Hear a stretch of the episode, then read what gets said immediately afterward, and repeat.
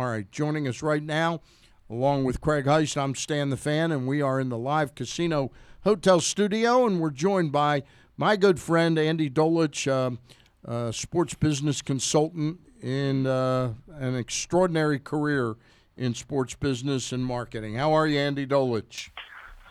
Stan and Craig, I'm fine. I'm just sort of envisioning the screaming match in all caps on Twitter about something completely innocuous. That is a way to start the day here in Northern California. Well, when you've known somebody close to 20 years. But it wasn't on Twitter. No, but it was on Facebook.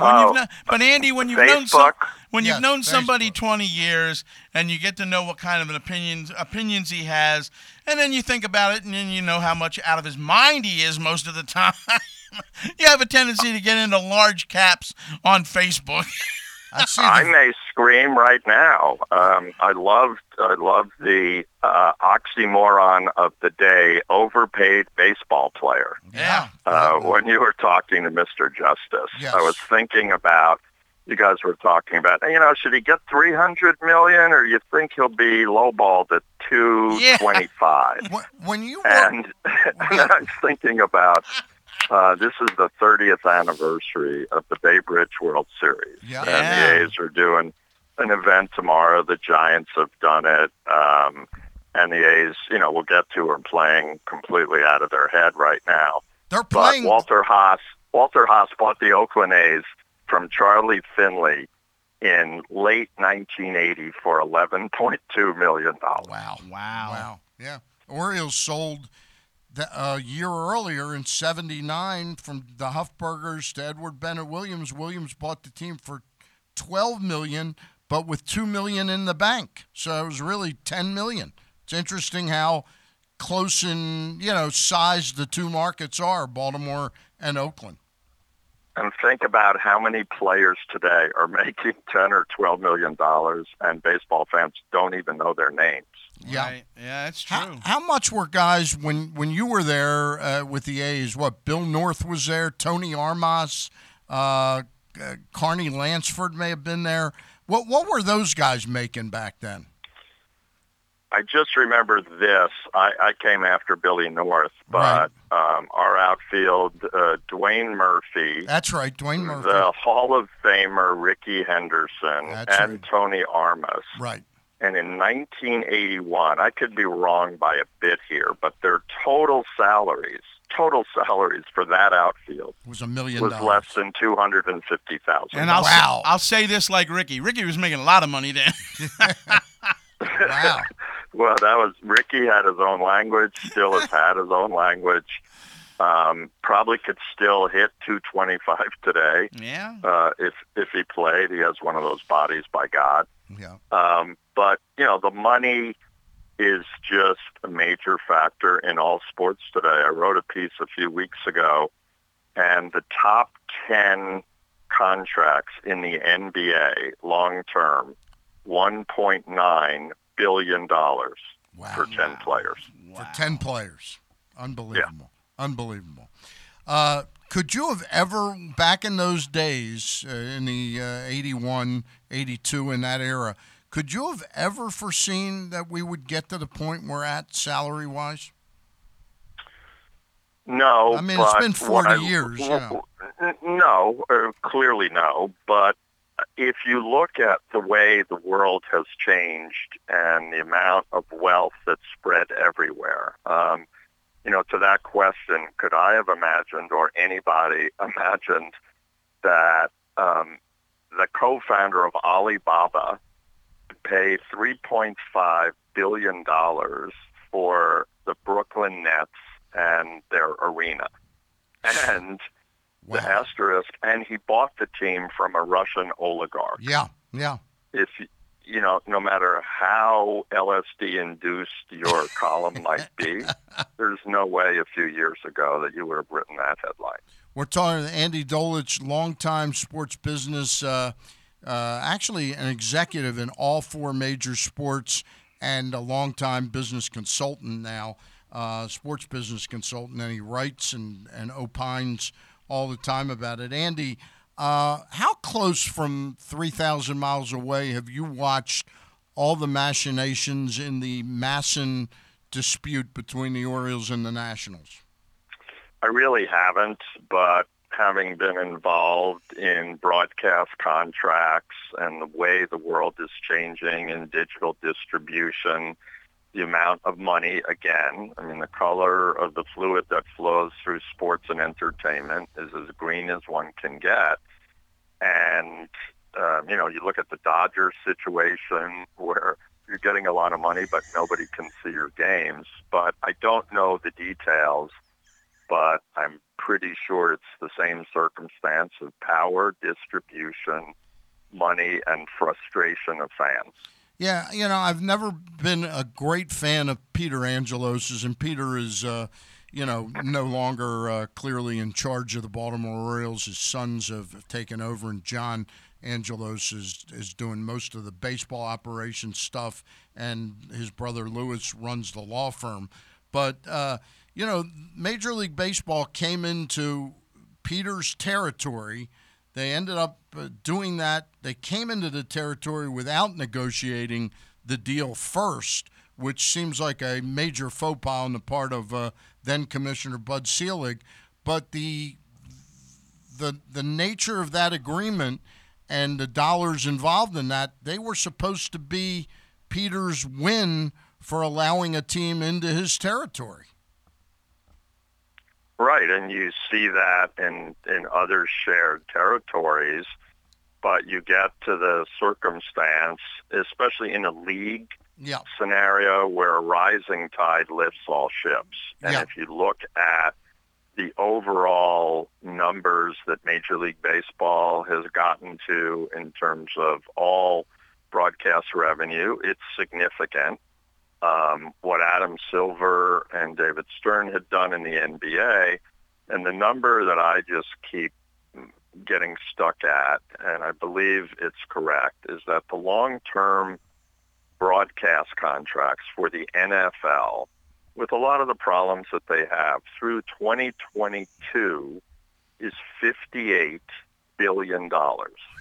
Yeah. So just through 2022, that pretty much does away with any problem you might have. Yeah, yeah.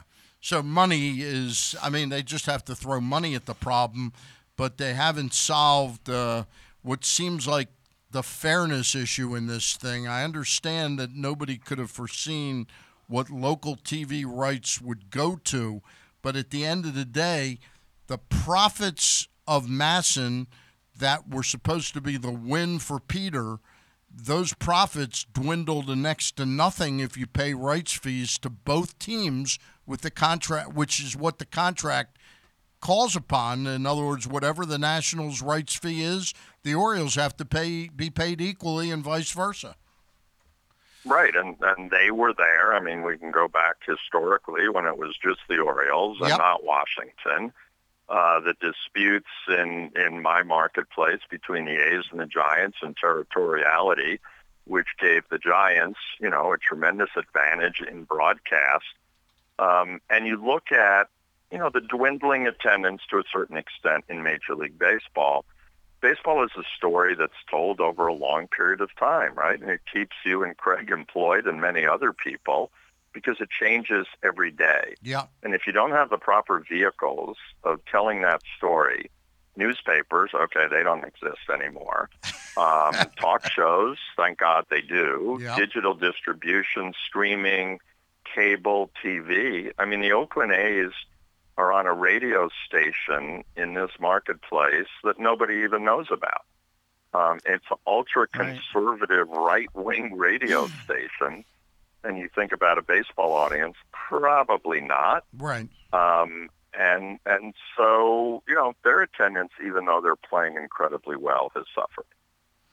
Well, that was a stadium that never, and I mean, I've covered series out there, and even back to the time when I was doing that, and that goes back 20 years, the games weren't very well attended at the Coliseum.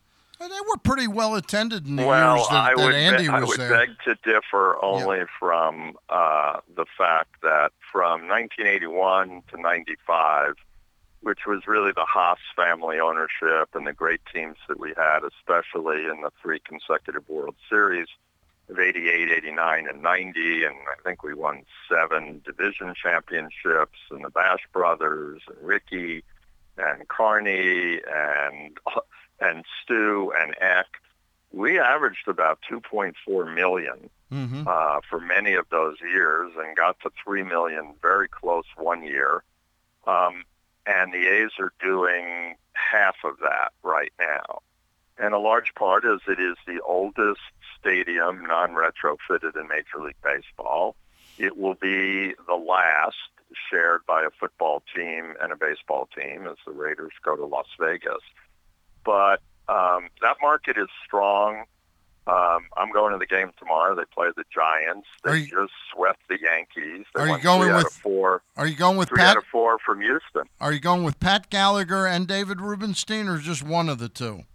No, I'm going with neither of the two. Okay. I'm going with an attorney who believes that I should be consulting for the A's in their new stadium. This is a delusional attorney, so he's invited me to the game. And since they're celebrating the 1989 World Series team, I didn't get an invitation, incidentally. Yeah, I'm going to be there to celebrate. Hey, tell me about these new series. I've seen it about 5 times this year where there's no Friday games. I'm not just talking about Oakland, but this weekend the Giants are in Oakland, or is it vice versa? It's in Oakland. They played in San Francisco a week ago. And last night, to that point, when I was home, I turned on the game 3 times. Right. And there was no game. Right. And I went, is Rod Serling in the house? Is this a Twilight Zone? It's Friday night. It's a weekend series, and there's no game. There's been about 5 instances of that in Major League Baseball this year. It's a real oddity in the schedule, and I can't quite figure out. I know there's 2-game matchups on the back end of some of these interleague things, but it's just odd. Very odd. July 4th, why play a baseball game on July 4th? Yeah. You know, you could have too many people coming, enjoying the game, and having fireworks. The Orioles had July 4th off. Yeah. Yeah. Yeah, this year, the Orioles were off. So I want to hear the commissioner or anybody else explain that logically. Yeah. I'll wait for it. Your thoughts on this particular commissioner? He's had sort of a mixed bag tenure, hasn't he? Again, you look at a commissioner's job, and fans in many instances believe that the commissioner should be their advocate. Mm-hmm. And every commissioner will tell you that they are. But who employs the commissioner? Yeah, absolutely. And his main job is to make money for the owners. Exactly. And that is not easily done. You know, we talked about money right at the beginning. You look at the money commissioners are making. Oh, God. You know, it's fairly significant in a large aspect of the game. I don't know. Goodell's making 30? Is Goodell making 30? I think they've said with bennies and private aircrafts and jet fuel, it's closer to 40. Okay, yep. And other than hanging with Jay-Z, which I'm still trying to figure out, you don't necessarily have the commissioner as advocate for the fans because they're not paying them. We're talking with Andy Dolich, longtime executive in all 4 major sports, and he's joining us from his home out. Is there a Hall of Fame for that, guys? Maybe we should look at one. There's a few colleagues that I have, and maybe, I know historically, but maybe you guys should start a campaign for that. And we could bring Rubenstein in as, you know. Yeah, well, Rubenstein definitely, he's worked in how many sports? He's worked in 2 sports, hockey and baseball. All right. You know, back to Commissioner Manfred, one of the areas that, you know, I've worked in and believe very strongly is the marketing of the game. And, you know, I think baseball has done a nice job attaching themselves to the Little League World Series and some of the campaigns that they're doing to get more and more kids playing, because we know that that is being lost in a lot of cities across the country. But I look, again, back here in this market, the A's have one of the best young teams in baseball. And at least here, and part of it is a team decision, but, you know, who knows Olson, Chapman, Marcus Simeon, even, you know, or Laureano with the laser arm, their pitching staff, and who I think Bob Melvin is one of the more underestimated managers in baseball. Totally agree. You want to talk about that. You want to promote that, and you don't. You know, I don't see it. I don't see it here, and I don't see it nationally. And everybody loves to talk about the $300 million deal or the player that doesn't earn it, but I want to talk about the upcoming players, the globalization of the game, and I don't see that being done enough by Major League Baseball.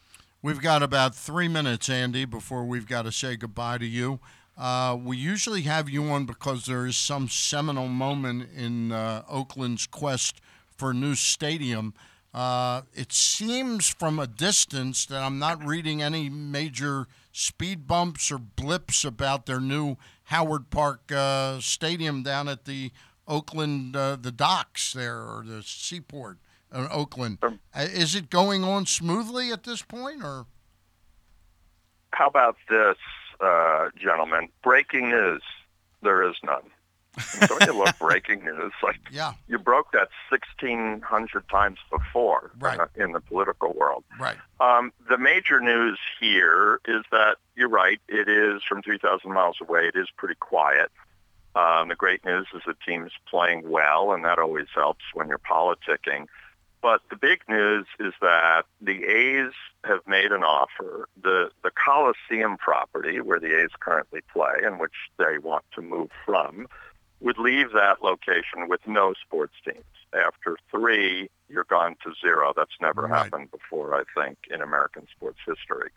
And so the A's have made a bid to the county, who owns 50% of the property, for $85 million. And the city has just, in the last few weeks, said, wait a second. We really have the right to buy that property first from the county, okay, in terms of the 150 acres that it can become. Think Mission Bay, China Basin, where the Giants and the Warriors are playing. So that is a bit of a standoff right now. The A's still have a Mount Everest of complexities at Howard Terminal. And the 13 years that we're in right now without a stadium will at least continue for several more. So my question is this. Are the A's all in on Howard Park and the port in Oakland if they don't get this property? Or is it a contingency basis that they'll move forward with Howard Park if they get the rights to develop that other property? Well, I love the fact that you've named it Howard Park as opposed to Howard Terminal. So Howard Terminal, I'm sorry. Severna Park has gotten into your play. I apologize. It's not contingent on getting the Coliseum property. And the question, the ultimate question, gentlemen, yes, is John Fisher, who's the owner, has said through Dave Cobble, the president, that they will privately finance the stadium at Howard Terminal. Okay. That number, in many people's estimates, is well over $1 billion. Okay. Have they come out and absolutely guaranteed that they would do that? No, they haven't. Okay. So it'll give me a chance to come on as this saga continues if you choose. Okay. All right. Fascinating. Always a pleasure to talk to you. Enjoy your game at the Coliseum tomorrow with the lawyer. And gentlemen, don't argue with each other. Well, I'll see what kind of an issue I can come up with concerning what he's thinking this week, and shout on Facebook a little bit. I got it. Have a great weekend, Andy. One last thing: Oakland Coliseum, before the Raiders moved back there, was a near perfect baseball stadium. It was really a tremendous place. except for the unbelievable amount of foul territory, which everybody in baseball screamed about. But you know what? God bless the A's. They used that to their advantage. Yeah. You know? Yes, we did. And anytime people talk about the Oakland Mausoleum, I get angry and argue in all caps. Well, it was a great ballpark. You had beautiful views. Yep. And to see it sort of bastardized by Mount Davis, which nobody sits in, is hard to stomach. It really is. All right, Andy, thanks a million. We'll talk to you soon. Bye, guys.